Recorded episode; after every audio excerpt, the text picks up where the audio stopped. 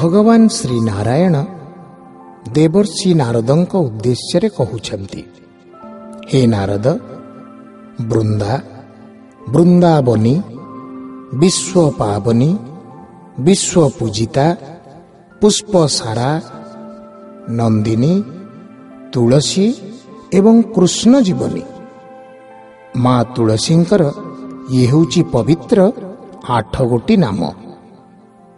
ଏହା ସାର୍ଥକ ନାମାବଳୀ ସ୍ତୋତ୍ର ରୂପରେ ପରିଗଣିତ ହୋଇଅଛି।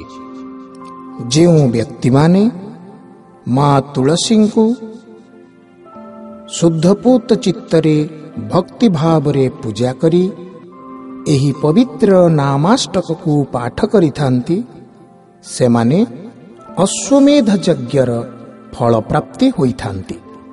ଏହି କଥା ପବିତ୍ର ବ୍ରହ୍ମବୈବର୍ତ୍ତ ପୁରାଣରେ ଉଲ୍ଲେଖ ରହିଅଛି।